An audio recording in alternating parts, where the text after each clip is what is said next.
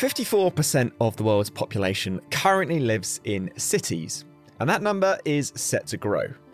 So it's no wonder that so much of our transformation efforts are focused there. Smart cities promise to be safer, less congested, and more healthy, and a lot of the tech to do that is already here. If you're able to spot patterns, if you're able to look across multiple different disparate services or disparate infrastructures, and then that becomes your opportunity to really drive step changes.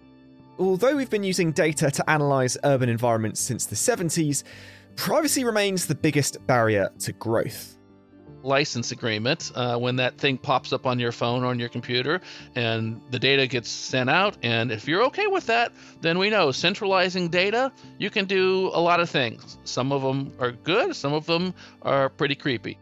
In today's episode, we talk about the big dreams and logistical nightmares of getting smart city initiatives off the ground. We discuss the role of big data and the individual why a siloed smart city is destined to fail, and how reimagining cities post COVID might just bring about some much needed sustainable change. All that and much more. I'm Michael Bird, and this is Technology Untangled.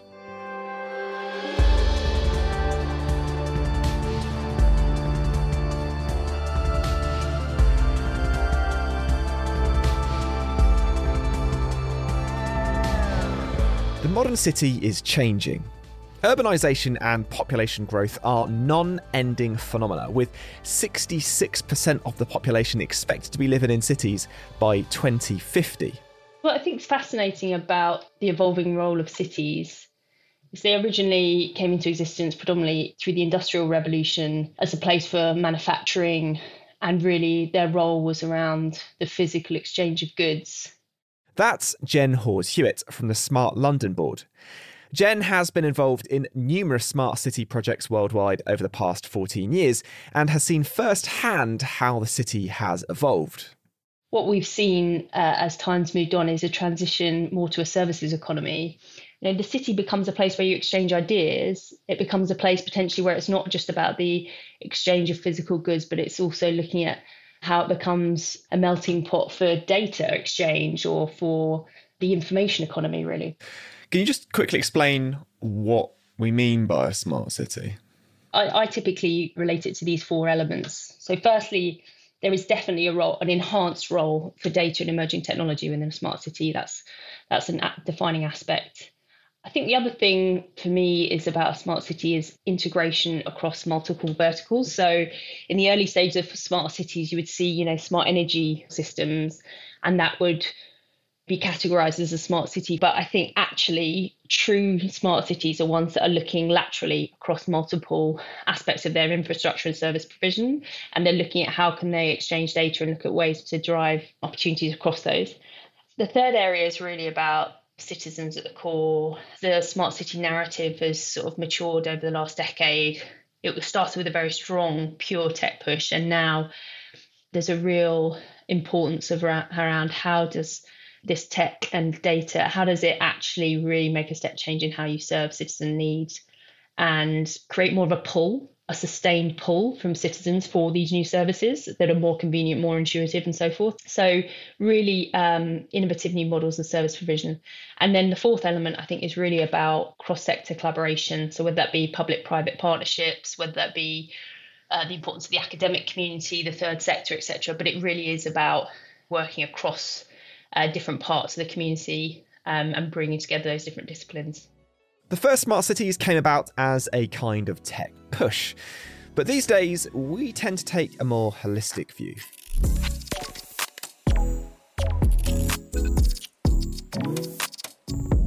Me, that's really about taking existing data sources and new data sources to provide a better experience for the citizen and help the city get the best from the facilities and the resources it has. So, reducing energy consumption, improving education and care services, those sorts of things. That's Ian Henderson, Chief Technologist at Hewlett Packard Enterprise. And from Ian's perspective, it's all about using the right tech in the right way to solve problems, big and small. Simple things that would help me, I guess, would be uh, guiding me the least congested route across town to a parking space that I know is free looking at efficiencies, you know, looking at uh, understanding energy use and the sort of change that we're going through at the moment of the increasing adoption of electric vehicles and solar panels and wind farms. You know, how do we look at all of that energy and manage the city as a microgrid? If you just think of that sort of challenge of taking the energy, renewable energy you can generate, storing it in those vehicles, but then potentially taking it back from a parked vehicle to run the grid when the wind drops. So, all sorts of different use cases, but really it's about taking lots of different sources of data and bringing value from those for the citizen. And having them talk to each other. Ideally, yes. The challenge here is how we take lots of disparate sources of data and share those in a secure way that's accepted by the citizen as well. Why do we need cities to be smarter? Aren't they smart enough already? I think that varies a little bit where you live in the world, right? So in, in some cases, the government will want the city to be more attractive place, right? They want to attract investment that people want to live there. If people want to live there, employers will want to be there. In others, it's about ensuring that the infrastructure of the city can continue to cope as the city expands its population. I think increasingly it will be about the environment, the reduction in carbon footprint, transport, heating, lighting, lighting, and reducing the cost of providing local services. Know, I, I live in a rapidly growing city in, in Milton Keynes.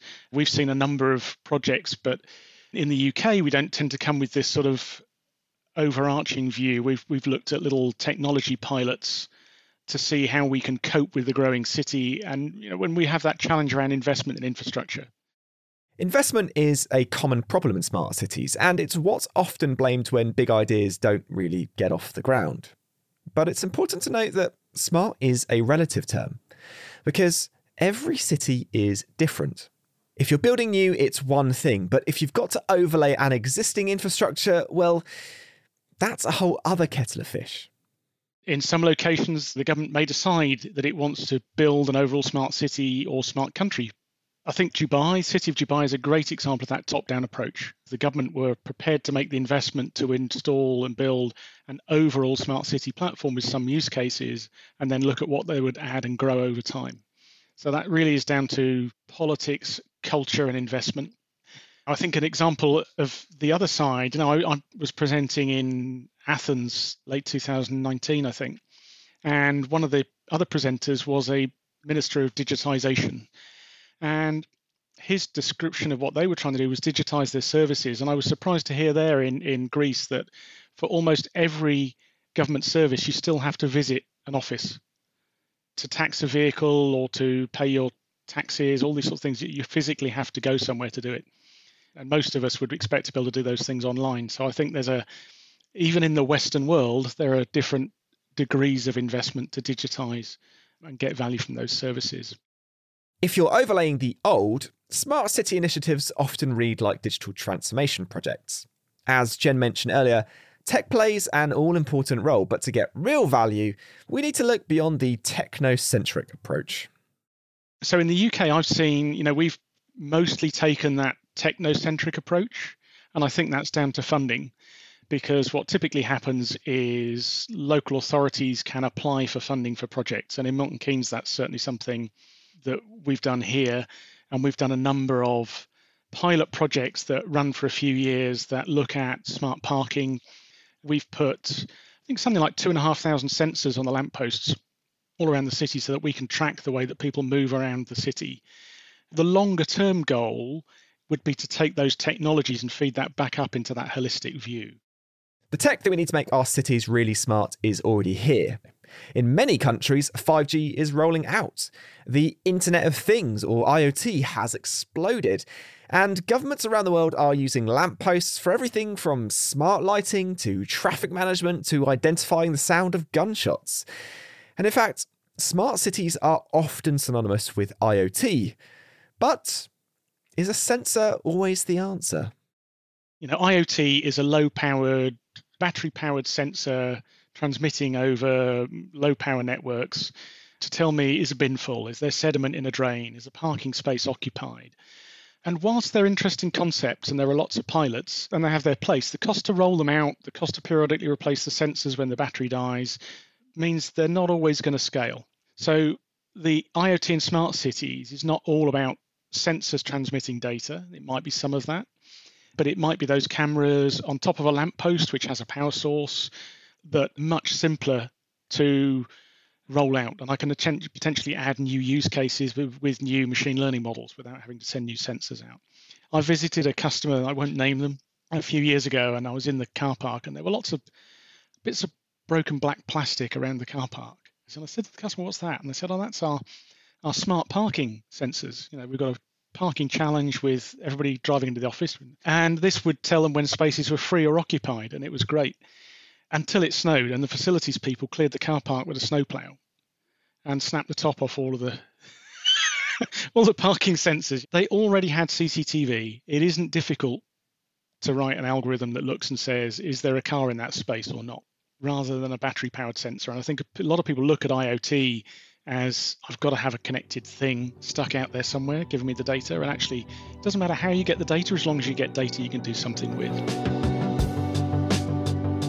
There was a lot of discussion about IoT as being kind of the tech, but actually, if I think about some of the advances that have been made it's as much about IoT and you know sensing, control, and actuation of the built environment as it is about algorithms that are applied to help prioritize uh, service provision on some of this kind of human services side, or it can be around yeah the use of augmented reality to help train you know social workers to deal with children in care or it can be around you know the role of 5G as being able to create sort of smart intersections and and improve safety on our roads or whatever. So it's not like there's one emerging tech but I think it's almost the approach a city has to embracing tech, seeing it as a growth opportunity, seeing it as an opportunity to innovate, seeing it as a, an opportunity to have a discussion with their citizens about how they can maximize the upside of that tech to their day to day lives. Now, all of that is not to discount the usefulness of IoT, because in some organizations, sensors have been a kind of gateway technology that then scales up to something more ambitious. And that's exactly what's happened with Transport for London, or TFL. They've engaged in a number of interesting projects actually at TFL. Starting about five years ago, so 2015 16, they added lots of sensors around the network. So, air conditioning, escalators, the trains. Can I monitor the condition of those items so that I can fix them before they go wrong? Is periodic maintenance. You'll see them shutting down an escalator every few years to strip it down and do maintenance, for example. If they fit these sensors, they'll start to hear vibrations or different things going along. And I've, I've seen them before when you go to London. You can hear one screeching and squealing. and you know that's not going to be working soon. But, you know, that could probably have been picked up three or four weeks before I could hear it from a sensor. They started to also do some more interesting things. So they started adding sensors and collecting Wi Fi data. So they were doing this in a, an anonymized way because with the Oyster card, they can see which station you swipe in at and which station you swipe out at. They don't know the route that you take around the station or even the trains that you went on to get from A to B. You don't need to connect to a Wi-Fi network for someone to track you. If you've got Wi-Fi turned on on a, uh, in your pocket on a device, that will be visible to the access point, so you can track within a few meters where somebody is. Because your device is like it it's polling, yeah, yeah. You don't know who it is. You can see a MAC address. You don't know who they are, but you can see, you know, within a few meters where they are. So TFL used that to then understand what were the routes that people took, which platform, and where on the platform did they get on the train. They've expanded that more recently. They've now put uh, free Wi-Fi across most of the stations, and they're using that to track the way that people work. And uh, what kind of insights are they looking for with some of this data that they're gathering?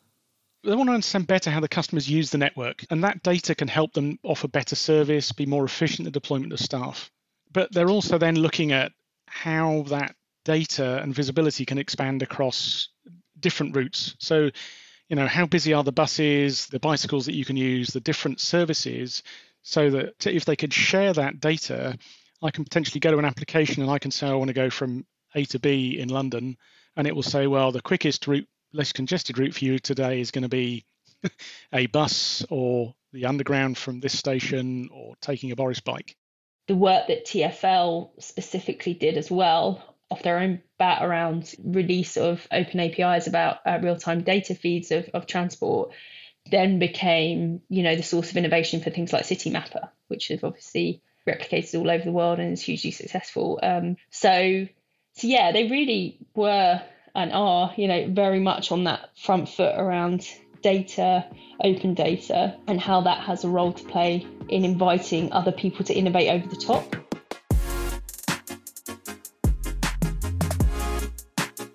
Jen sees the pooling and sharing of data between public and private as a key for a successful smart city initiative. But organisations have a much bigger role to play than that. Jen was involved with Invest Ottawa, an initiative in Canada that provided a testbed for new technologies for the city.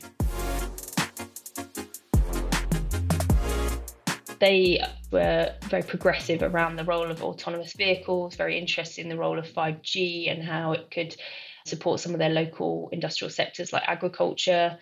So Accenture, working in partnership with Microsoft and others, came together and we've we've been working there for a couple of years now to help them build out the business model for how can you create a kind of innovation sector that invites public and private to come and test and trial um, new ways of working but also in partnership with microsoft also think about what's the actual cloud infrastructure that could be architected to ingest the data that was being created through, for example, trialing of drones for last mile delivery or smart intersections or smart agriculture running on 5G, etc then you know small medium businesses or whatever can come and plug and play into that shared infrastructure. It's been a great success. It's attracted more money from the federal government because it has proven that it can become a real opportunity to bring to life some of these concepts that have been living on a drawing board. We can actually like test and trial them in the built environment have citizens come and touch and feel and see what it's like to have for example autonomous shuttles like would how would that work in their streets? You know how do you manage people's concerns about accidents or how do you get them to embrace autonomous driving in in the urban centers and so forth? So it's really it's about being able to bring the stuff to life and let people interact with it and have their concerns aired and and see the opportunities it affords as well Jen says that Invest Ottawa was so successful that there's now a waiting list for small organisations to come and use the test facility. It's about bringing down the cost um, to innovate. Because if you're a small, medium business and you're trying to trial a new 5G application and that stuff's not a widely available level of network quality where you are um, setting that stuff up privately for your own purposes would be prohibitively expensive. So it's thinking about how can we create these kind of sandboxes? And for it to succeed, you need small businesses, medium sized organizations involved. Yeah, I have to say, so many of the projects we do now in the smart cities context is as much about working with those, you know, big global brands that people are very familiar with as it is about pulling through that next wave of innovators you look at the Connectory, which was a TFL sponsored working with Bosch, that was very much about how do you bring through small companies, for example, and help them to have access to trans- live transport feeds and, and you know build their apps on top of that. So I think the future of smart cities is an ecosystem driven approach with cross sector, but also within the private sector from the two man band who's just got a bright idea and they're just starting out through to the, the big, larger players. So there's definitely space for everyone.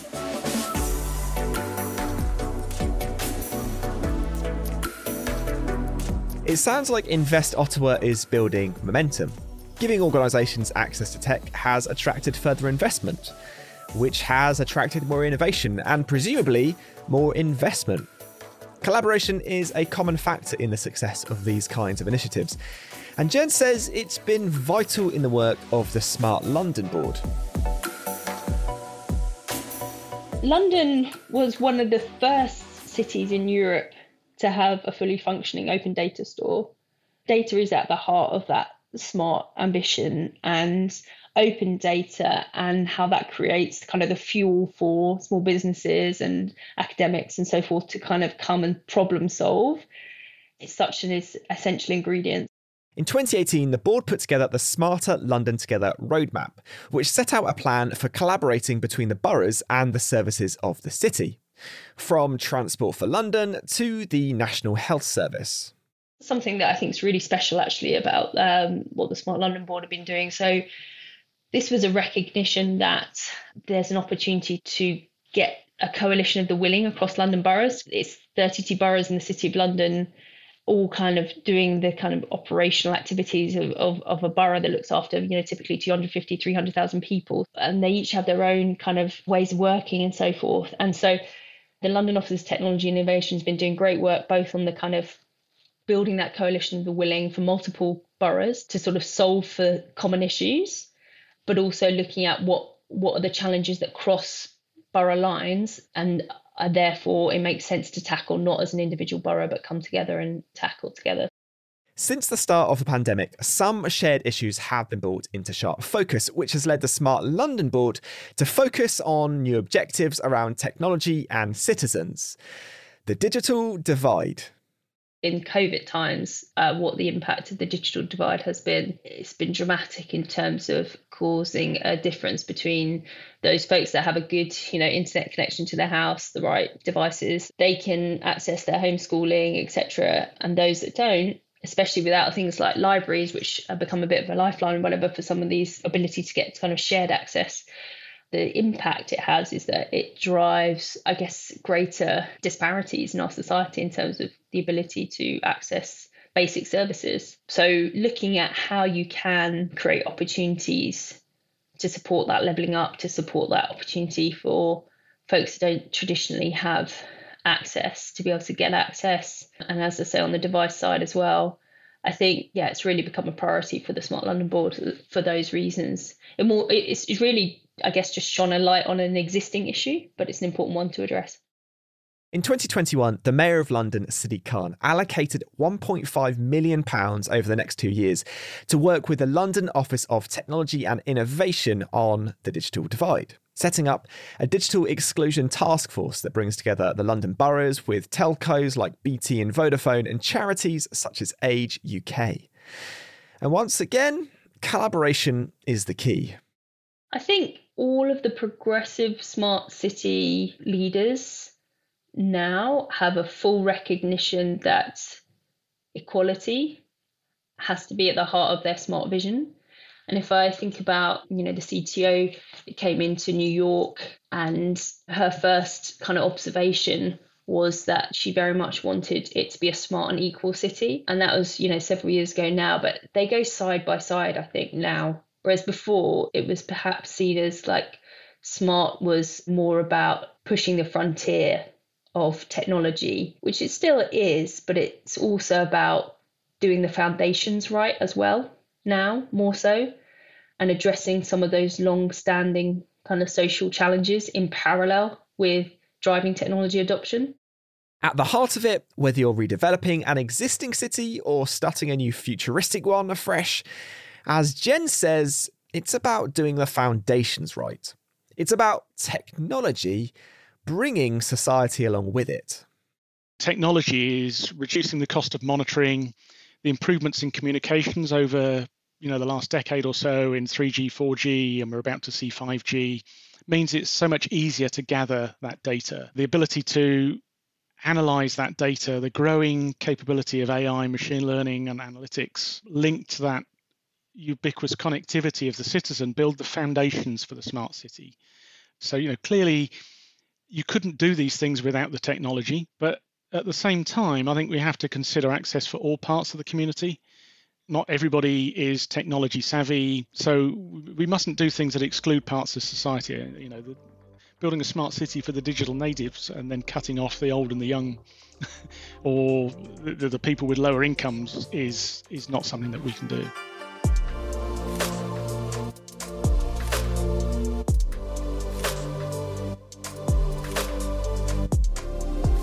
Thanks to the coronavirus pandemic, the digital divide is now top of the agenda for many smart city initiatives. But it's not the only thing that's given us pause for thought. At the World Economic Forum this year, leaders met to discuss the climate challenge we're all facing. Their report stated that cities cover just 3% of the Earth's land surface, and yet they create more than 70% of all carbon emissions. And to keep global temperature increases to 1.5 degrees C or below, we have to achieve net zero.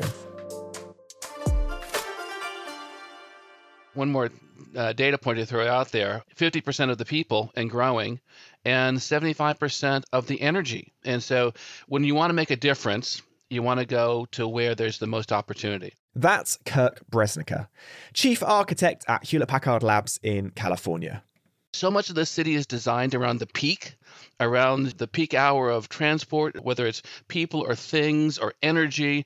And now we're saying, you know what? I know we put you all in that city, but how about instead of leaving and going to work every day, and now how about y'all stay in your apartments and work from there? And so you have these underutilized resources, and it's an opportunity. So it's time to really examine the city and understand how it could be that tool for change. We've we had the A, we're doing the test, and now we're in B. We don't have to go back to A again. During the lockdowns in 2020, we all saw the photos of wildlife returning to smog free cities.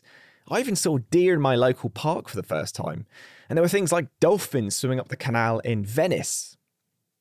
Uh, okay, I mean, admittedly, that last one was photoshopped. But the point is, we've been talking about net zero cities for a long, long time. So, could COVID be the catalyst we need to finally act? We say net zero, which means that, okay, I'm consuming and then I'm, I'm recapturing. And there's so many good reasons to provide a green canopy in a city. But I am always concerned when we say net because I'm afraid that we're saying, I'm going to spend some critical resource now, and I'm going to do this thing I hope will pay off over a long period of time and it's probably someone else's job and i always like to be personally responsible. And so what can i do? Because you never have to recapture a ton of co2 that you didn't emit. So the first step should always be about efficiency. How do we use less energy? You know every time you walk by something a machine and it feels hot that is waste energy, right? That's energy that's lost as heat. So, how do we use the fact that we're in a city to drive that efficiency and electrification, especially electrification? Because if you're still burning fossil fuels, then it's still better to the electrification in efficiency of distribution of energy and efficiency of turning that energy into the work we need to have done every day that's also great. But when we can move to electrification and decarbonize to go to renewables, then that is the win. And then when we drive the efficiency, that's the triple win. Let's talk technology then. So, what kinds of technology are going to help us to achieve that kind of systemic efficiency and therefore improve the environmental impact of our cities? So it, you know, we can certainly talk about the electrification. So everything we can do to move to electrification. And again, that's twofold. One is the efficiency of transport of the energy to where it's needed, that first element of the supply chain. And the second element is the efficiency of turning that energy into what you want to have done. So whether you're trying to move something, you're trying to sense something, you're trying to compute something, it's just easier. And when you can send it down a wire instead of sending it down a tanker truck that was offloaded from a tanker ship that was offloaded, you know, loaded on from a port, just that transport of the energy. The second element is about that precision, precision in matching and making decisions about matching supply and demand. We want to move to renewables. But renewables, and you know, that's part of this also, whether you're using solar or wind, those are both affected by the weather. So it's important to be able to predict what that is and to have that long and short term predictions. You want that kind of precision to sense and measure, but it's also that ability to predict and then to intervene. Can I gather the information, analyze it, reason over it, reach the conclusion I need and then take action in a time that matters because the sun's already set. If the energy is already spent, if I had to fire up that fossil fuel generator because I don't want to let the lights dim, then I'm now not using my my renewable resource. So being able to sense and predict and then to modify and to dial in uh, that behavior, so that matching of supply and demand, that's a big sensing task. That's a big computational task, and of course, the neither one of those things comes for free either. Surely, this is a use case that is ripe for some of those supercomputer created AI models that we talked about a few episodes ago. The kind of models that people are building today, even the small machine learning models, a 200 million weight model, well, that's the same as five internal combustion vehicles, same amount of energy, operated over their whole lifetime to train the model one time. So all these things have intrinsic energy. So we, we want to make sure that when we're doing the calculus and we're summing up the energy required to achieve a solution, we think about it from, from now and put an infinity at the top of that integral sign because we really want to be thinking about the long term ramifications of these decisions. Noted. We can't ignore the sustainability element of tech, both in terms of energy and affordability.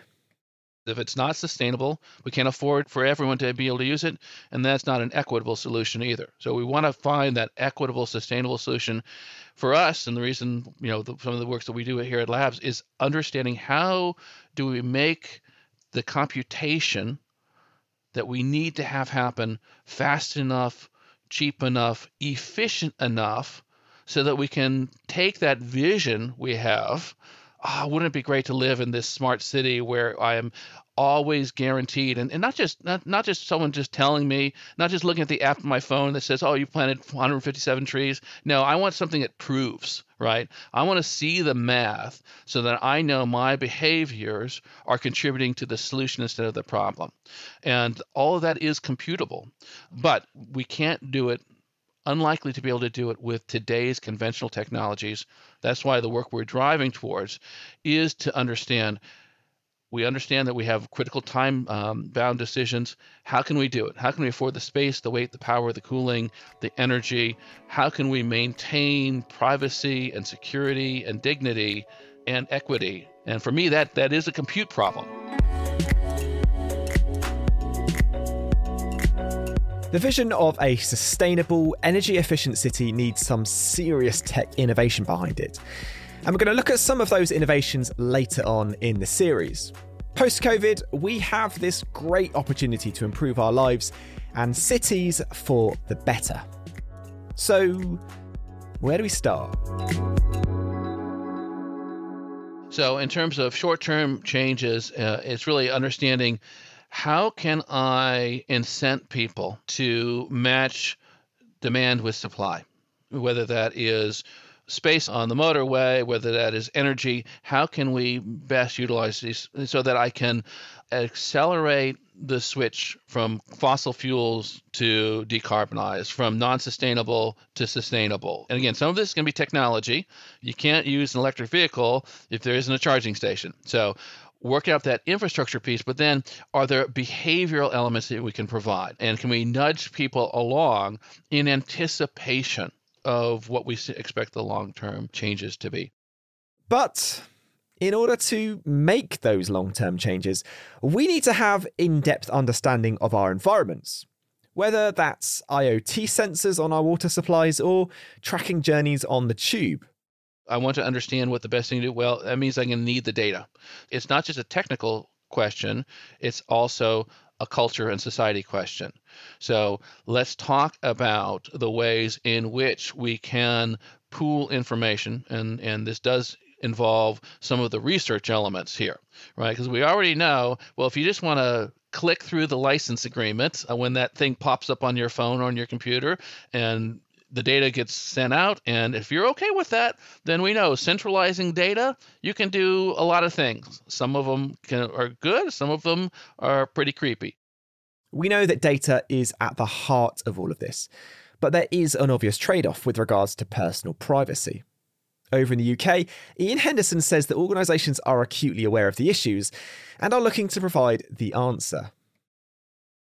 We're working with a number of customers that are looking at machine vision or video analytics for different use cases in smart cities, retail, in manufacturing. And I'm seeing companies have a policy against facial recognition. There's this front page test for the news. And the co-op recently, have, have, as an example, have been using facial recognition to warn staff when a known offender that might assault staff or has a history of that sort of thing entering a store to warn the staff. And they've got some bad press on the back of that. So there's certainly a resistance to that. And the way that we approach that is to build in obfuscation of, of somebody's face. We don't record who they are and don't do facial recognition as part of the process. that all comes to me down to this sort of interesting discussion point of how much data we're prepared to share to get value from the services. And we all use Google and Google Maps. We're prepared to allow people to have that data on us in return for free, simple services. And I think that challenge is not necessarily so much a technical one, but a cultural challenge about you know how comfortable we are in using these services that, that are based on knowing so much about us. Privacy remains one of the biggest barriers to getting smart city projects off the ground, and unfortunately, there are no easy answers. However, Kirk says that with a little creativity, we can find solutions that make both parties happy those collecting the data and those giving it up. We actually believe that there are technology solutions so that we can not just blindly give away our information, but in fact be equitably rewarded for participating in an information system that advances a community goal. So, can we understand the technology elements and then co design the policy elements that enables us to contribute with confidence our information into a solution because we know it is the data is only being used. And here we're not saying trust because trust can be misplaced and trust can be violated. So moving beyond trust to proof, can we prove that the information that we are contributing to a solution one, we're being actually rewarded for it, either individually or communally. And two, we know exactly what happened to it. So there's transparency.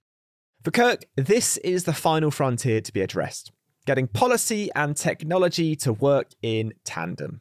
When you have policy and technology that are co-designed instead of one running ahead of the other usually it's the technology that runs ahead and then the policy comes in afterwards and and hits the the brakes. You know no one likes to be going when someone's accelerating and hitting the brakes accelerating and hit the brakes how can we have that mutually beneficial conversation about policy and technology and not have it be done in arrears and remediation and remorse, but really to do it cooperatively. So I think the more that we have policy and non governmental teams reaching out and having conversations with technologists, and obviously we need to do the, the reciprocal thing on our side to reach out and participate, and not just talk about the next best piece of technology for its sake, but to have that conversation about how that could be applied to the existential challenges that we face around energy, around sustainability, and equity. Cities are constantly in flux. And in this episode, we've identified just a few of the big challenges that we now face. To reimagine our cities, we need buy in from all parties of our society, from governments and private to public organisations to the community and individuals. In this unique moment in history, with the pandemic highlighting our inefficiencies and inequalities, and with tech providing a platform for innovation, the hope is that those incredible cities of tomorrow might come sooner than we think. You've been listening to Technology Untangled. I'm Michael Bird, and a huge thanks to Kirk Bresniker, Ian Henderson, and Jen Hawes Hewitt. And you can find more information about the topics that we talked about in this episode in the show notes. This episode was written, produced, and edited by Isabel Pollard, with sound design and mixing by Alex Bennett, and production support from Harry Morton, Alex Podmore, and Tom Clark. Technology Untangled is a Lower Street production for Hewlett Packard Enterprise. Thanks so much for tuning in and we'll see you next time.